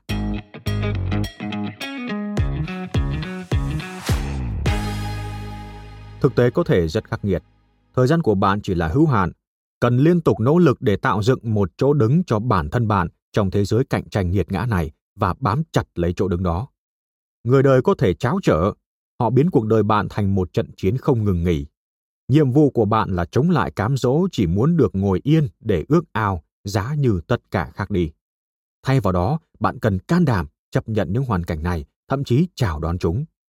Bằng cách tập trung chú ý đến những gì đang diễn ra xung quanh, bạn sẽ có được khả năng nhận định một cách sắc bén về những gì đã giúp một số người tiến lên phía trước hay đã kéo những người khác tụt lại phía sau.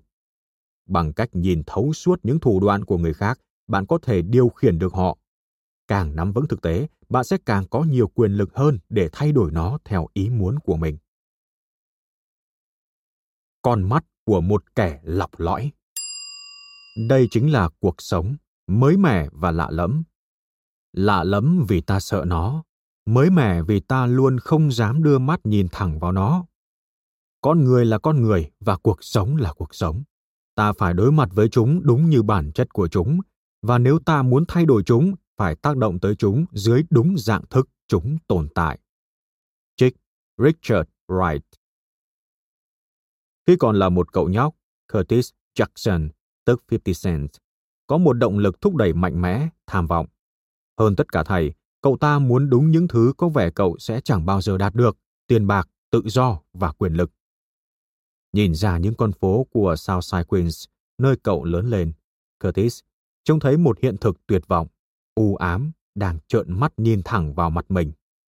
Cậu có thể tới trường và theo đuổi việc học hành một cách nghiêm túc, nhưng những đứa trẻ làm như thế có vẻ như chẳng đi được xa, chỉ dừng lại ở những công việc được trả lương rẻ mạt. Cậu cũng có thể chọn con đường tội phạm để kiếm tiền thật nhanh, nhưng những gã bước chân vào con đường này hoặc chết trẻ hoặc phải trải qua phần lớn tuổi trẻ của họ trong tù. Cậu cũng có thể chạy trốn tất cả bằng cách xài ma túy, nhưng một khi đã trượt xuống con dốc này sẽ không còn đường trở lại. Những kẻ duy nhất mà cậu bé có thể trông thấy đang tận hưởng cuộc sống mà cậu mơ ước chính là những kẻ kiếm tiền lọc lõi thực sự, những tay buôn bán ma túy. Bọn họ có xe hơi, quần áo hàng hiệu, cuộc sống sành điệu và mức độ quyền lực tương xứng với những tham vọng của cậu. Vậy là ở tuổi 11, cậu bé quyết định lựa chọn đi theo con đường giống những kẻ kia và trở thành kẻ thực dụng vĩ đại nhất trong đám người này. Tuy thế, càng bước sâu vào con đường đó, cậu càng nhận ra thực tế còn u ám và khắc nghiệt hơn nhiều so với những gì cậu từng mường tượng. Những con nghiện ma túy, những khách hàng thường lang thang bất định và rất khó nhận diện ra. Những gã đồng nghiệp của cậu cũng đều vật lộn trên cùng các ngõ ngách địa bàn và sẵn sàng cho cậu một nhát dao vào lưng bất cứ lúc nào. Những tay buôn ma túy cựu trào có thể tỏ ra bạo lực và xuống tay rất tàn nhẫn. Nếu cậu làm ăn quá tốt, ai đó sẽ tìm cách lột sạch những gì cậu có. Cảnh sát xuất hiện khắp nơi, chỉ cần một sai sát nhỏ là đủ để đưa cậu vào tù. Làm thế nào cậu có thể thành công trong bối cảnh hỗn loạn này và né tránh được tất cả những mối nguy hiểm không thể tránh khỏi? Có vẻ như bất khả thi. Một ngày kia, cậu bé nói chuyện về những khía cạnh rắc rối của trò chơi với một kẻ thực dụng lõi đời hơn, có tên là sự thật. Kẻ đã nói với cậu vài điều cậu sẽ không bao giờ quên. Đừng có phàn nàn về những tình thế khó khăn. Gã kia nói, thực ra cuộc sống khắc nghiệt trên những con phố này là một món quà vô giá nếu anh bạn biết rõ mình đang làm gì. Bởi vì đó là một thế giới nguy hiểm như vậy. Một kẻ năng động cần phải căng mắt ra, tập trung tìm hiểu những gì đang xảy ra xung quanh hắn. Hắn cần phải có được cảm nhận về đường phố. Kẻ nào có thể gây rắc rối, ở đâu có thể có cơ hội làm ăn mới. Hắn cần phải có cái nhìn sáng suốt, xuyên thấu qua mớ bòng bong những thứ chết tiệt người ta đang ném vào hắn, những thủ đoạn của họ, những ý tưởng tệ hại của họ. Hắn cần phải nhìn lại chính mình, biết rõ giới hạn và sự ngu ngốc của bản thân. Tất cả những điều này mai rúa cho con mắt quan sát của hắn trở nên sắc bén như dao cạo, biến hắn trở thành một người có cái nhìn thấu đáo về mọi thứ. Đó chính là quyền lực của hắn. Mối nguy hiểm lớn nhất chúng ta phải đối mặt. Gã kia nói với Curtis, không phải là cảnh sát hay vài tay đối thủ cạnh tranh xấu tính. Đó là việc đầu óc bị mềm đi. Tôi đã thấy chuyện đó xảy ra đến với không ít kẻ năng động, gã nói. Nếu mọi sự trôi chảy, hắn ta bắt đầu nghĩ rằng nó sẽ tiếp tục như thế mãi mãi và bắt đầu rơi mắt khỏi đường phố. Nếu sự tình xấu đi, hắn bắt đầu ước giá như mọi thứ khác đi và cuối cùng hắn sẽ đi đến chỗ nghĩ ra một kế hoạch ngu ngốc nào đó để kiếm tiền thật nhanh và dễ dàng. Trong trường hợp nào đi nữa, hắn cũng sẽ rời xuống rất nhanh. Cứ thử thả lỏng sự nắm bắt thực tế trên những con phố kia của cậu xem. Làm thế coi như cậu đã tự sát. Trong những tháng sau đó, Curtis bắt đầu nghĩ ngày càng nhiều hơn về những gì sự thật đã nói với mình và bắt đầu thấm thía. Cậu quyết định chuyển những lời nói của gã thành một dạng tôn chỉ mà cậu sẽ sống theo. Cậu sẽ không tin ai hết. Cậu sẽ giấu thật kín mọi ý định của mình, thậm chí cả với bạn bè và đối tác. Và bất chấp cuộc sống đem đến thành công hay thất bại, cậu sẽ vẫn giữ cho mình là người thực tế đến tối đa. Giữ cho đôi mắt của kẻ năng động cậu sở hữu luôn sắc bén và tập trung. Trong vòng vài năm sau đó, Curtis trở thành một trong những tay làm ăn sắc sảo nhất trong vùng. Điều khiển một đám tay chân luôn đều đặn mang về cho anh khá tiền. Tương lai có vẻ đầy hứa hẹn, nhưng một khoảnh khắc bất cẩn đã khiến anh xả bẫy cảnh sát. Và ở tuổi 16, chàng trai trẻ bị kết án 9 tháng tại một trung tâm cải tạo kinh hoàng ở phía bắc bang New York. Trong môi trường lạ lẫm này, với đủ thời gian để nghiền ngẫm, bất ngờ những lời nói của sự thật lại quay trở lại với chàng trai giờ không phải là lúc để tuyệt vọng hay mơ mộng, mà cần phải tập trung con mắt lọc lõi đó vào chính bản thân anh và thế giới anh đang sống. Hãy nhìn nhận nó đúng như nó vốn thế, cho dù có tệ hại đến đâu đi nữa. Anh có tham vọng vô bờ, anh muốn quyền lực thực sự, một thứ gì đó anh có thể xây dựng sự nghiệp dựa trên nó. Nhưng không có tay anh chị đường phố nào tồn tại được lâu đến thế. Đó là trò chơi dành cho những người trẻ tuổi. Khi những tay anh chị tới tuổi ngoài 20, họ chứng lại và rồi một điều gì đó tồi tệ xảy ra, hoặc họ vội vàng chuyển sang một công việc với đồng lương rẻ mạt. Và điều đã bịt mắt họ, đẩy họ tới thực tế này chính là tiền bạc và cuộc sống thoải mái nhất thời họ đang có. Họ nghĩ rằng chúng sẽ tiếp tục mãi mãi, họ quá e dè để dám thử thách điều gì khác. Cho dù bạn có thông minh đến đâu đi nữa, vẫn sẽ có một mức trần cao nhất mà bạn không thể vượt qua. Anh cần phải tỉnh lại và thoát ra trong khi vẫn còn trẻ và những tham vọng của anh vẫn còn khả năng trở thành hiện thực. Anh không được phép sợ hãi. Vậy là, dựa trên những suy nghĩ này, anh quyết định cần phải xâm nhập vào thế giới âm nhạc. Anh sẽ phải tìm một người đỡ đầu, ai đó có thể chỉ cho anh đường đi nước bước. Anh sẽ học tất cả những gì có thể về âm nhạc và kinh doanh. Anh sẽ không có phương án B nào hết, hoặc thành công, hoặc là chết. Vào cuộc với quyết tâm một mất một còn, anh thực hiện bước chuyển sang âm nhạc, xây dựng cho mình chỗ đứng bằng cách tạo ra một thứ âm nhạc nặng nề và phản ánh đúng thực tế trên đường phố. Sau một chiến dịch quảng bá âm nhạc của mình ở New York, anh thu hút được sự chú ý của Eminem và tiếp theo là một hợp đồng ghi đĩa. Giờ đây, có vẻ như anh đã thực hiện được những tham vọng thời thơ ấu của mình. Anh đã có quyền lực và tiền bạc, mọi người đều tỏ ra dễ chịu với anh. Bất cứ nơi nào anh tới, người ta cũng tán tụng anh, muốn được trở thành một phần trong thành công của anh. Anh có thể cảm nhận được tất cả những gì đang diễn ra, sự ca tụng của báo giới, những kẻ nịnh hót bợ đỡ xung quanh, tất cả bắt đầu xâm nhập vào đầu óc của anh, làm cho nhận thức của anh mất đi sự sắc bén.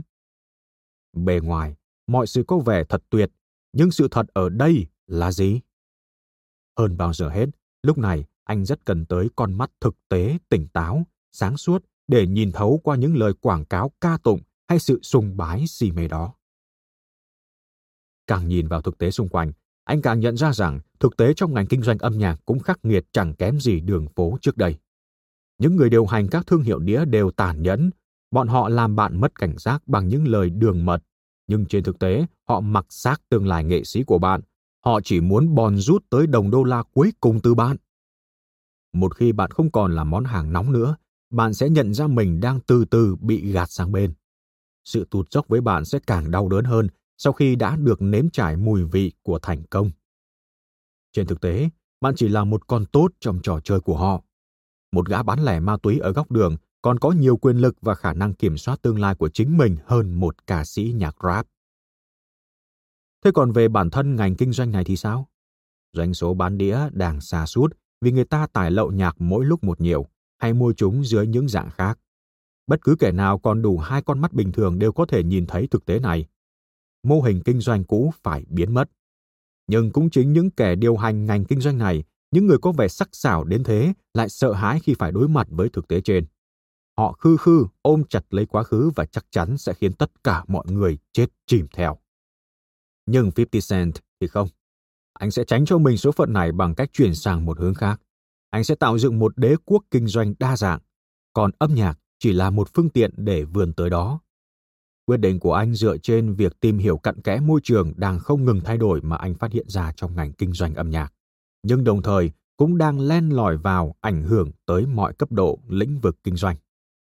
Những kẻ khác cứ việc trông cậy vào những tấm bằng MBA, vào tiền bạc và những mối quan hệ của họ. Hay vì thế, anh sẽ trông cậy vào đôi mắt của con người lọc lõi đã đưa anh từ dưới đáy của xã hội Mỹ lên tới đỉnh cao chỉ trong vài năm ngắn ngủi. Cách tiếp cận không sợ hãi. Thực tế chính là chất kích thích của tôi. Càng có nhiều nó, tôi càng cảm thấy mình mạnh mẽ hơn, ở trên tầm cao hơn. Trích 50 Cent bạn có thể nghĩ rằng những đường phố đã nhào nặn nên 50 Cent, cũng như tôn chỉ sống mà anh tạo cho mình chẳng có gì chung với hoàn cảnh của chính bạn. Nhưng đó chỉ đơn thuần là một hội chứng bạn mắc phải từ sự mơ mộng của mình, từ chuyện bạn đã bị ảnh hưởng sâu sắc bởi những ảo tưởng và mức độ bạn sợ phải đối diện với thực tế. Thế giới đã trở nên u ám và nguy hiểm như những con phố của khu Southside Queens. Một môi trường toàn cầu đầy cạnh tranh, trong đó tất cả mọi người đều là những kẻ thực dụng tàn nhẫn, sẵn sàng làm tất cả vì mình. Những lời nói của sự thật có thể áp dụng với bạn tương tự như với 50 Cent. Mối nguy hiểm lớn nhất bạn phải đối diện là việc đầu óc bạn trở nên mềm yếu và đôi mắt bạn mất đi sự sắc bén. Khi mọi chuyện trở nên khó khăn và bạn dần trở nên mệt mỏi với cuộc sống thực tế khắc nghiệt, tâm trí bạn có xu hướng trôi giạt về phía những ảo tưởng. Bạn ước rằng mọi thứ đều diễn ra theo một chiều hướng ổn định chắc chắn và dần dần, một cách âm thầm, bạn quay vào những ý nghĩ, những khao khát của bản thân. Nếu mọi sự xuôi trèo mát mái, bạn trở nên tự thỏa mãn, tưởng tượng rằng tất cả những gì bạn đang có trong tay sẽ tiếp tục như thế. Bạn bắt đầu mất đi sự tập trung. Trước khi bạn nhận thức được điều đó, bạn đã bị khuất phục trước những đổi thay diễn ra không ngừng và những con người trẻ tuổi hơn đang trưởng thành lên xung quanh bạn, thách thức vị trí của bạn. Hãy hiểu, bạn cần đến tôn chỉ sống này còn hơn cả 50 cent. Thế giới của anh ta quá khắc nghiệt và nguy hiểm vì thế nó buộc anh ta phải mở to mắt ra trước thực tế và không bao giờ để mất mối liên hệ đó. Thế giới của bạn có vẻ dễ chịu hơn, ít bạo lực hơn, ít nguy hiểm thường trực hơn. Điều đó khiến bạn mơ mộng vẩn vơ và nhìn đời thiếu thực tế hơn. Động lực cạnh tranh, cho dù là trên đường phố hay trong thế giới kinh doanh, thực ra đều tương tự như nhau. những môi trường bạn đang sống, với vẻ ngoài tưởng như thoải mái hơn, khiến bạn khó nhận ra điều đó hơn thực tế có sức mạnh riêng của nó Bạn có thể quay lưng lại với nó, nhưng cuối cùng thế nào nó cũng tóm được bạn, và sự bất lực không thể thích ứng với nó của bạn sẽ khiến bạn mất hết. Giờ là lúc cần chấm dứt mơ mộng và tỉnh dậy. Hãy xem xét lại chính mình, những người xung quanh mình, cũng như hướng đi hiện tại của mình một cách lạnh lùng và khắt khe nhất có thể, không chút sợ hãi. Hãy nhìn nhận người đời đúng với con người thật, thay vì những gì bạn tưởng về họ. Như vậy, bạn mới cảm nhận được chuẩn xác hơn động cơ của họ. Nghĩa là bạn cần nhìn xuyên qua được tấm bình phong mà họ căng ra che mắt thiên hạ để thấy rõ tính cách thực sự của người đời. Những hành động của bạn trong cuộc sống sẽ trở nên hiệu quả hơn khi bạn được trang bị hiểu biết này. Công việc bạn đang làm cũng là một lớp thực tế khác. Ngay lúc này, có thể mọi sự dường như đang phẳng lặng trên bề mặt, nhưng vẫn có những thay đổi đang làm trao đảo thế giới đó. Những mối nguy hiểm đang hé lộ phía chân trời. Rất nhanh thôi, những giả định của bạn về cách thức mọi việc được thực hiện sẽ trở nên lỗi thời. Những đổi thay và khó khăn đó sẽ không lộ diện ngay đâu. Và nếu nhận ra chúng trước khi chúng trở nên quá nghiêm trọng, sẽ đem đến cho bạn sức mạnh lớn lao. Khả năng nhìn ra thực tế đang ẩn chứa phía sau vẻ bề ngoài, không tỷ lệ thuận với trình độ học vấn hay chỉ số thông minh. Người ta có thể hiểu biết rất nhiều về sách vở, mang trong mình hàng núi thông tin nhưng lại chẳng thực sự cảm nhận được gì về những việc đang diễn ra quanh họ. Trên thực tế, khả năng này gắn liền với tính cách và sự can đảm của con người. Nói một cách đơn giản, những người thực tế không sợ phải nhìn vào hoàn cảnh khắc nghiệt của cuộc sống. Họ mài sắc khả năng quan sát của mình bằng cách tập trung chú ý vào từng chi tiết, vào ý định của những người khác, cũng như vào thực tế đen tối đang lẩn khuất phía sau bất cứ bề mặt lộng lẫy đầy mê hoặc nào.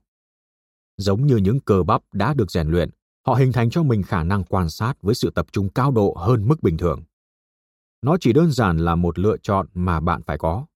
Vào bất cứ khoảnh khắc nào trong đời, bạn đều có thể cải hóa mình sang với chủ nghĩa thực tế, vốn không phải một hệ thống niềm tin mà là một cách nhìn nhận thế giới. Nó có nghĩa là mọi hoàn cảnh, mọi cá nhân đều khác biệt và nhiệm vụ của bạn là xác định sự khác biệt để rồi thực hiện hành động phù hợp.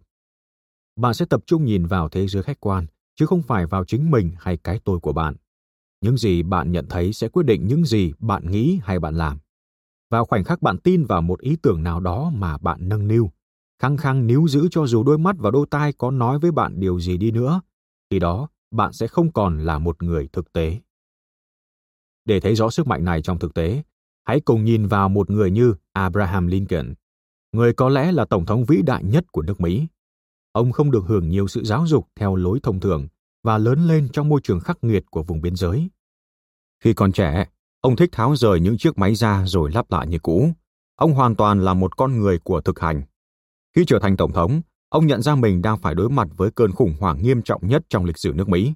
Ông bị bao quanh bởi những thành viên nội các và những cố vấn tham gia chính trường nhằm tìm đường thăng tiến cho bản thân hay quảng bá cho một ý thức hệ cứng nhắc nào đó mà họ tin tưởng. Họ là những người cảm tính và nóng nảy. Họ xem Lincoln là một người yếu đuối.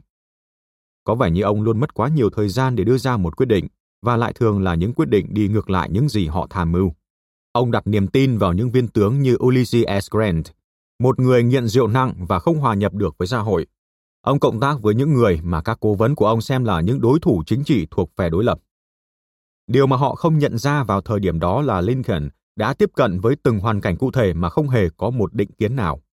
Ông luôn quyết tâm xem xét mọi thứ đúng như tình hình thực tế. Những lựa chọn của ông được đưa ra hoàn toàn mang tính thực tế thuần túy. Ông là một người có khả năng quan sát thấu đáo bản chất con người và đã tín nhiệm Grant vì ông nhìn nhận Grant là viên tướng duy nhất có khả năng hành động hiệu quả. Ông đánh giá con người dựa trên kết quả, không phải thông qua tình bạn hay giá trị chính trị. Sự đánh giá thận trọng của ông đối với con người và sự kiện không phải là một điểm yếu, mà là đỉnh cao của sức mạnh. Một phẩm chất thể hiện sự không sợ hãi. Làm việc theo cách này, ông thận trọng dẫn dắt đất nước qua vô vàn hiểm nguy. Đây không phải là kiểu lịch sử mà chúng ta quen đọc, vì chúng ta thường thích thú hơn khi được cuốn theo những ý tưởng lớn lao, những hành động hào hùng. Nhưng thiên tài của Lincoln chính là khả năng tập trung cao độ vào thực tế của ông để nhìn nhận đúng bản chất mọi sự vật và hiện tượng. Ông là một bằng chứng sống cho sức mạnh của chủ nghĩa thực tế. Thoạt nhìn, dường như quan sát thực tế quá nhiều có thể khiến người ta suy sụp, nhưng điều ngược lại mới đúng. Ý thức được rõ ràng bạn đang hướng tới đâu, những người khác đang hướng tới đâu và những gì đang diễn ra trong thế giới quanh bạn sẽ chuyển hóa thành sự tự tin và sức mạnh cùng một tư tưởng sáng suốt. Bạn sẽ cảm thấy liên hệ chặt chẽ hơn với môi trường sống của mình, giống như một con nhện trong lưới của nó vậy. Bất cứ khi nào có sai lầm xảy ra trong cuộc sống của bạn, bạn có thể sửa chữa nó nhanh chóng hơn những người khác, bởi vì bạn sẽ nhanh chóng thấy được những gì đang thực sự diễn ra và làm cách nào để có thể tận dụng được ngay cả những thời điểm tồi tệ nhất. Và một khi đã nếm trải sức mạnh này, bạn sẽ cảm thấy thỏa mãn hơn với việc thâm nhập sâu vào thực tế thay vì thỏa mãn bản thân bằng kiểu mơ mộng viển vông nào đó. Chìa khóa để không sợ hãi. Biết mình biết người, trăm trận không nguy. Thông địa lý, hiểu thiên văn, trăm trận trăm thắng. Trích, tôn tử. Nước Mỹ đã từng là quốc gia của những người thực tế và thực dụng vĩ đại. Điều đó xuất phát từ sự khắc nghiệt của môi trường sống, cũng như vô vàn mối hiểm nguy trong đời sống ở vùng biên giới. Con người buộc phải để ý tìm hiểu thấu đáo mọi thứ xảy ra quanh mình để có thể sống sót. Vào thế kỷ thứ 19, cách nhìn nhận thế giới như vậy đã dẫn tới vô số phát minh, làm gia tăng sự giàu có và biến đất nước Mỹ trở thành một siêu cường. Nhưng cùng với quyền lực không ngừng tăng lên này, môi trường sống không còn gây sức ép dữ dội như trước và tính cách của con người bắt đầu thay đổi. Thực tế dần bị nhìn nhận như một thứ cần né tránh. Dần dần, chúng ta âm thầm hình thành nên khuynh hướng muốn trốn tránh khỏi những khó khăn của bản thân, khỏi công việc, khỏi những gian truân của cuộc sống. Cuộc sống của chúng ta bắt đầu sản xuất ra những dòng ảo tưởng liên tu bất tận cho chúng ta tiêu thụ. Được nuôi dưỡng bằng những ảo tưởng đó, chúng ta dần trở nên dễ bị lừa bịp hơn, vì chúng ta không còn có được sự tỉnh táo về lý trí để phân biệt giữa sự thật và hư cấu. Đây là một động lực đã xuất hiện lặp lại nhiều lần trong lịch sử. Thành Rome cổ đại đã khởi đầu từ một thành bang nhỏ. Các công dân của nó đều cứng rắn và khắc khổ. Họ nổi tiếng vì sự thực tế của mình. Nhưng khi họ chuyển từ một nước cộng hòa thành một đế quốc và quyền lực của họ mở rộng, mọi sự lại chuyển biến theo hướng ngược lại. Tâm trí các công dân của họ không ngừng thèm muốn những phương cách mới mẻ hơn để trốn tránh khỏi thực tế. Họ để mất đi mọi cảm nhận về sự hợp lý, những cuộc đấu đá chính trị nhỏ nhen khiến họ bận tâm nhiều hơn so với những mối nguy hiểm rất nghiêm trọng đang đe dọa các miền biên cương của đế quốc. Đế quốc đã sụp đổ từ lâu trước khi bị những bộ tộc man dợ xâm lược. Nó sụp đổ do sự mềm yếu tập thể về lý trí của những công dân của mình vì họ đã quay lưng lại với thực tiễn. Hãy hiểu, là một cá nhân, bạn không thể ngăn cản được cơn thủy triều hoang tưởng và trốn tránh bao trùm lên cả một hệ suy nghĩ nhưng bạn có thể đứng vững như một thành lũy cá thể chống lại khuynh hướng này và tạo nên sức mạnh cho chính mình. Bạn được sinh ra cùng với vũ khí lợi hại nhất có thể tìm thấy trong tự nhiên, một ý thức tỉnh táo, chừng mực. Sức mạnh của nó giúp bạn mở rộng và phóng xa tầm nhìn của mình, đem lại cho bạn khả năng độc nhất vô nhị có thể phân biệt được những đặc tính của các sự kiện, học hỏi từ quá khứ, dự đoán được tương lai, đọc được bản chất ẩn giấu dưới vẻ bề ngoài hoàn cảnh xung quanh đang hợp lực với nhau để làm cun nhụt đi vũ khí đó, khiến nó trở thành vô dụng bằng cách biến bạn trở thành một kẻ chỉ chăm chăm hướng vào suy nghĩ của riêng bản thân, khiến bạn sợ hãi thực tế. Hãy xem đây như một cuộc chiến. Bạn phải chiến đấu chống lại xu thế này hết mức có thể và tiến bước theo hướng đối nghịch với nó. Bạn cần hướng sự chú ý của mình ra xung quanh, trở thành một người có khả năng quan sát thấu đáo mọi thứ quanh mình. Bạn đang chiến đấu chống lại tất cả ảo tưởng được nhồi nhét vào bạn bạn đang gia cố chặt chẽ hơn mối liên hệ của mình với môi trường ngoại cảnh. Bạn cần sự sáng suốt chứ không phải sự trốn tránh và tình trạng hỗn độn. Đi theo hướng này sẽ lập tức đem đến cho bạn sức mạnh giữa những kẻ mộng mơ. Hãy xem những điều được nói tiếp sau đây như các bài tập rèn luyện cho đầu óc của bạn, làm cho nó ít cứng nhắc hơn, sắc bén và rộng rãi hơn, trở thành một thước đo thực tiễn chính xác. Hãy thực hành tất cả những bài tập này càng nhiều càng tốt. hãy thể hiện một lần nữa trí tò mò, sự cởi mở.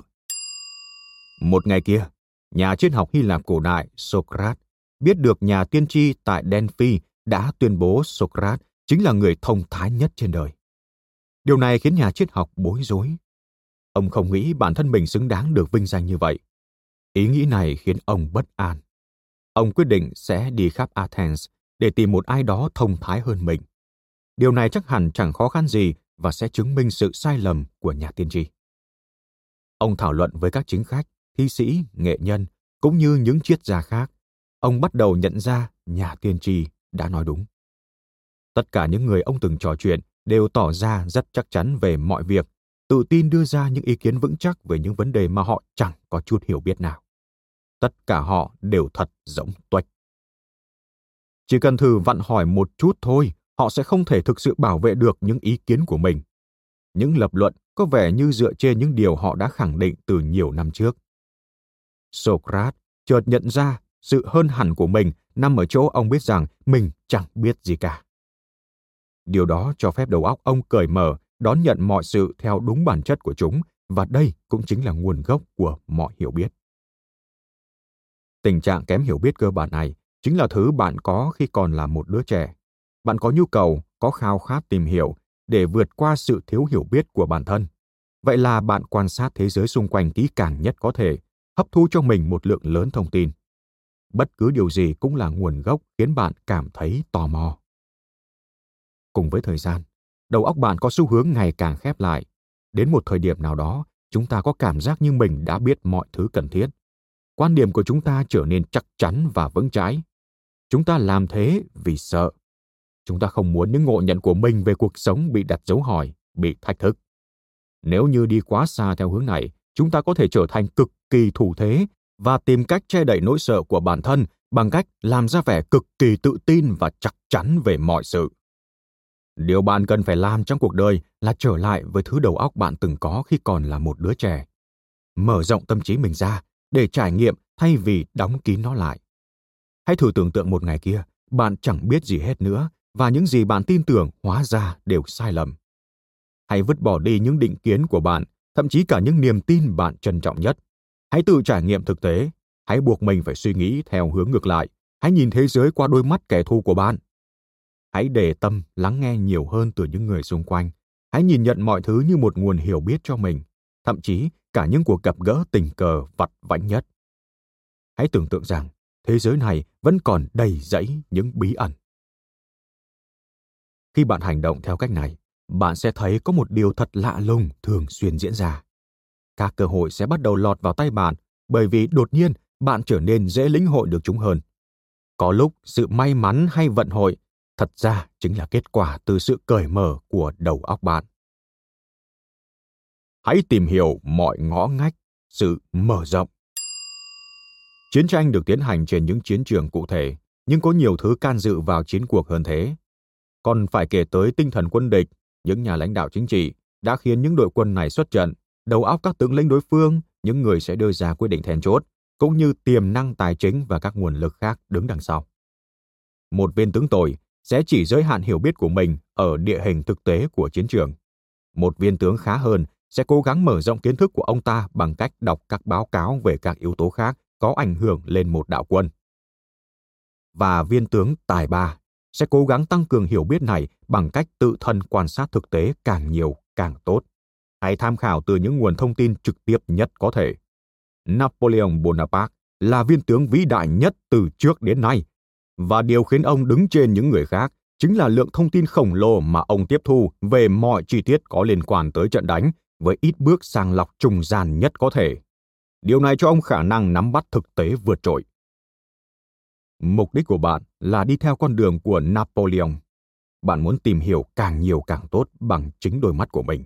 Bạn trao đổi thông tin với những người nằm cao hơn và thấp hơn trong bậc thang quyền lực của tổ chức bạn đang làm việc bạn không đặt ra bất cứ chướng ngại vật nào cho các mối tương tác xã hội của mình bạn muốn mở rộng khả năng thâm nhập của mình tới nhiều ý tưởng khác nhau hãy buộc mình phải tới tham dự các sự kiện, tới những nơi nằm ngoài vòng quan hệ thông thường của bạn nếu bạn không thể tự mình quan sát được điều gì đó, hãy cố gắng tìm được những thông tin trực tiếp nhất, nguyên bản nhất. Hay tìm cách đa dạng hóa các nguồn thông tin của bạn. Như thế, bạn có thể nhìn nhận sự việc từ nhiều góc độ khác nhau. Hãy trực tiếp cảm nhận mọi thứ đang diễn ra trong môi trường sống của bạn. Đến từng ngõ ngách. Hãy đào tới tận gốc rễ, sự sâu sắc. Malcolm x là một người theo chủ nghĩa thực tế ông có cách nhìn nhận thế giới được gọt rũa qua những năm dài lang bạt trên đường phố và nằm trong tù sau khi ra tù mục đích sống của ông là xác định nguồn gốc đã gây ra hiện trạng của cộng đồng da đen tại mỹ như ông diễn giải trong cuốn tự truyện của mình. Nước Mỹ đang tìm đến những cách che đậy hời hợt, những thủ đoạn để lẩn tránh, những hình thức bề ngoài, thay vì thực sự giải quyết những vấn nạn thâm căn cố đế của mình. Ông quyết định đào sâu hết mức có thể xuống dưới vẻ bề ngoài. Cuối cùng, ông đi tới điều mà ông tin là nguyên nhân gốc rễ, sự phụ thuộc. Trên thực tế, những người Mỹ gốc Phi không thể hoàn toàn tự mình làm được bất cứ việc gì.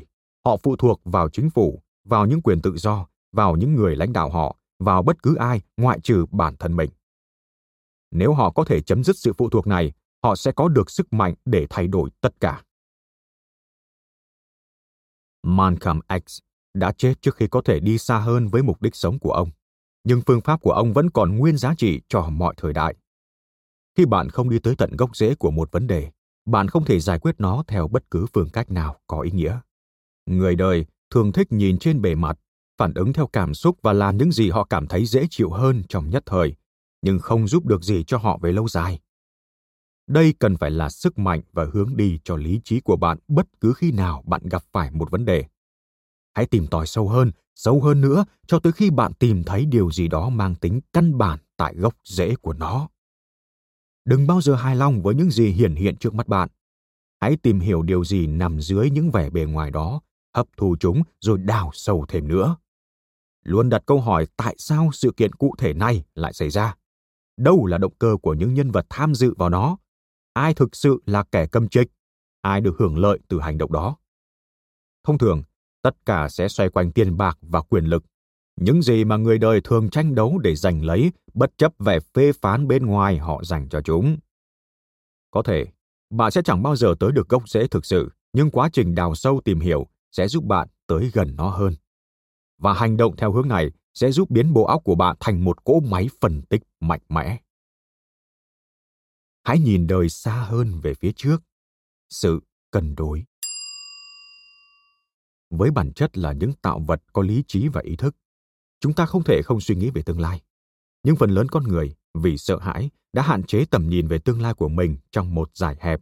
Những ý nghĩ về ngày mai, vài tuần tới hay một kế hoạch mơ hồ nào đó cho vài tháng tiếp theo. Nhìn chung, chúng ta phải đương đầu với quá nhiều cuộc tranh đấu đang ở ngay trước mắt nên sẽ rất khó khăn cho chúng ta để rời mắt khỏi hiện tại. Tuy thế, có một nguyên tắc của quyền lực rằng, chúng ta càng dự tính xa hơn và sâu hơn cho tương lai, chúng ta càng có nhiều khả năng định hình nó theo mong muốn của bản thân hơn. Nếu bạn có một mục tiêu dài hạn cho mình, một mục tiêu mà bạn đã mường tượng ra một cách chi tiết thì đó, bạn sẽ có nhiều cơ sở hơn để đưa ra những quyết định hợp lý cho hiện tại. Bạn biết cần phải tránh bị cuốn vào cuộc tranh đấu nào hay lâm vào tình huống nào vì chúng không giúp bạn tiến gần hơn tới mục tiêu của mình. Với tầm nhìn được đẩy xa về phía tương lai, bạn có thể tập trung vào những nguy hiểm đang xuất hiện phía chân trời và đưa ra những biện pháp chủ động để ngăn ngừa. Bạn có ý thức về sự cân xứng. Nhiều khi, những điều chúng ta quá bận tâm đến lúc này lại chẳng có gì quan trọng về lâu dài. Tất cả những điều trên sẽ gia tăng sức mạnh của bạn để giúp bạn đạt tới các mục tiêu đã đề ra như một phần của quá trình này hãy xem xét những vấn đề nhỏ nhặt hơn đang gây rắc rối cho bạn hay doanh nghiệp của bạn vào thời điểm hiện tại rồi thiết lập một mối liên hệ tới tương lai.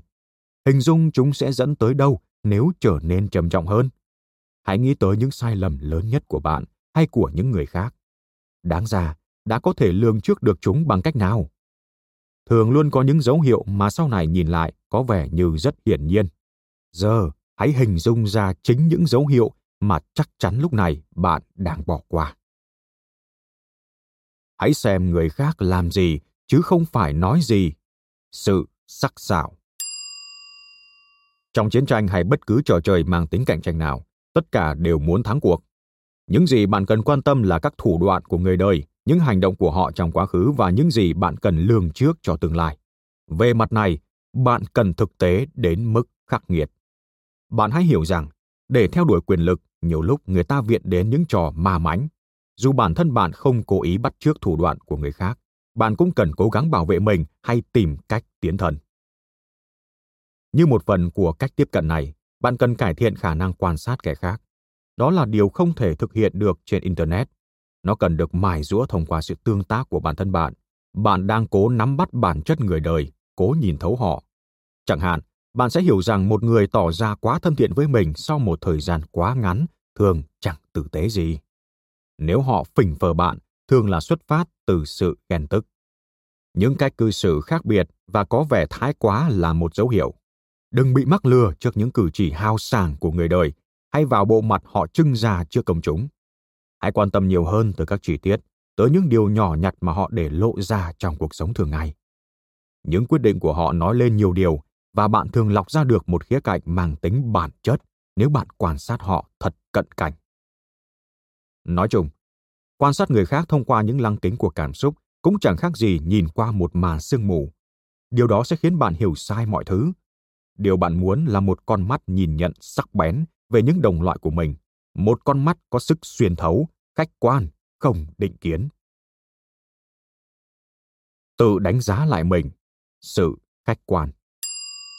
Năng lực quan sát ngày càng tăng của bạn sẽ có lúc hướng vào chính bản thân bạn.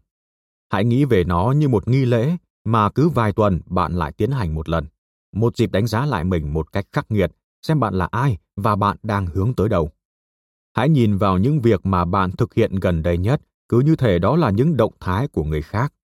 Hãy hình dung xem, làm thế nào bạn có thể thực hiện tất cả những việc đó tốt hơn để tránh được những cuộc chiến không cần thiết. Hãy thẳng thắn đối đầu với những kẻ gây trở ngại cho bạn thay vì lẩn tránh họ. Mục đích ở đây không phải là để hành xác mình, mà nhằm có được khả năng thích ứng và thay đổi cách hành xử của bạn bằng cách lại gần thực tế hơn. Mục đích tối hậu của những bài thực hành như vậy là nhằm hình thành cho mình ý thức đúng đắn, độc lập khỏi bản thân bạn và cuộc sống. Không phải bạn muốn cảm thấy nó mọi lúc. Có những lúc, tình thế đòi hỏi bạn phải hành động với trái tim và sự táo bạo không chút ngờ vực hay tách biệt khỏi chính mình. Tuy thế, trong nhiều trường hợp, bạn cần có khả năng đánh giá được những gì đang diễn ra mà không để cái tôi hay những cảm xúc của bản thân làm ảnh hưởng tới cách nhìn nhận. Việc chuyển mình tới một vị trí nội tâm bình thản hơn, tách biệt khỏi mình để nhìn nhận các sự kiện sẽ trở thành một thói quen và một điều bạn có thể trông cậy trong bất cứ cơn khủng hoảng nào. Và trong những khoảnh khắc đó của cuộc sống, khi những người khác đánh mất sự cân bằng của họ bạn sẽ tìm lại được sự cân bằng của mình một cách tương đối dễ dàng. Là một người không dễ gì để các sự kiện làm mình bối rối, bạn sẽ thu hút được sự chú ý và có được sức mạnh. Đảo ngược phối cảnh. Cụm từ, người thực tế, thường bị gắn liền với những ý nghĩ tiêu cực. Những người thực tế, theo cách nhìn nhận thông thường, có thể thực dụng đến mức trở thành nhược điểm những người như thế thường thiếu khả năng cảm nhận những điều cao cả, tinh tế hơn trong cuộc sống. Xét tới tận cùng, mẫu người này có thể trở nên thủ đoạn bất chấp đạo lý, xào quyệt và nham hiểm. Họ hoàn toàn đối lập với những người mơ mộng, những người có trí tưởng tượng phong phú, tạo cảm hứng cho chúng ta với những lý tưởng của họ hay làm chúng ta vui bằng những sáng tạo tuyệt vời. Đây là một tư tưởng xuất phát từ việc nhìn nhận thế giới thông qua nỗi sợ hãi. Đã đến lúc chúng ta cần đảo ngược lại phối cảnh này để xem xét những người mơ mộng và những người thực tế theo đúng bản chất của họ. Những người mơ mộng, những người luôn nhìn nhận lệch lạc tình hình thực tế của các vấn đề và hành động dựa trên cảm xúc của họ, thường là nguồn gốc gây ra những sai lầm nghiêm trọng nhất trong lịch sử. Những cuộc chiến tranh tùy tiện, những tai họa không lường trước được. Ngược lại, những người thực tế mới chính là những nhà sáng chế và cải cách thực thụ. Đó là những người đàn ông và phụ nữ có khả năng tưởng tượng nhưng những gì họ hình dung ra luôn có liên hệ chặt chẽ với môi trường sống với thực tiễn họ là những nhà khoa học thực nghiệm những nhà văn với hiểu biết sâu sắc về bản chất con người hay những nhà lãnh đạo thận trọng dẫn dắt chúng ta vượt qua những cơn khủng hoảng. Họ đủ mạnh mẽ để nhìn nhận thế giới như nó vốn thế, bao gồm cả những khiếm khuyết của chính bản thân họ. Chúng ta hãy cùng đi xa hơn nữa. Những gì thực sự đẹp đẽ và nên thơ trong cuộc sống đều xuất phát từ mối liên hệ khăng khít với thực tiễn về mọi khía cạnh. Thật ra, chủ nghĩa thực tế chính là lý tưởng mà chúng ta cần theo đuổi, là đỉnh cao của lý trí con người. Những người bám chặt lấy những ảo tưởng của họ thường cảm thấy khó khăn thậm chí bất khả thi khi phải học hỏi bất cứ thứ gì đáng học hỏi. Còn một con người hiểu được sự cần thiết phải kiến tạo bản thân sẽ xem xét mọi thứ và hấp thu những kiến thức học hỏi được giống như cách mà những rễ cây hấp thụ nước vậy. Trích James Banwin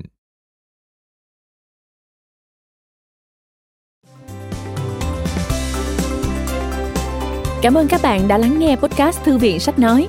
Podcast này được sản xuất bởi Phonos, ứng dụng sách nói có bản quyền và âm thanh số dành cho người Việt. Hẹn gặp lại ở những tập tiếp theo.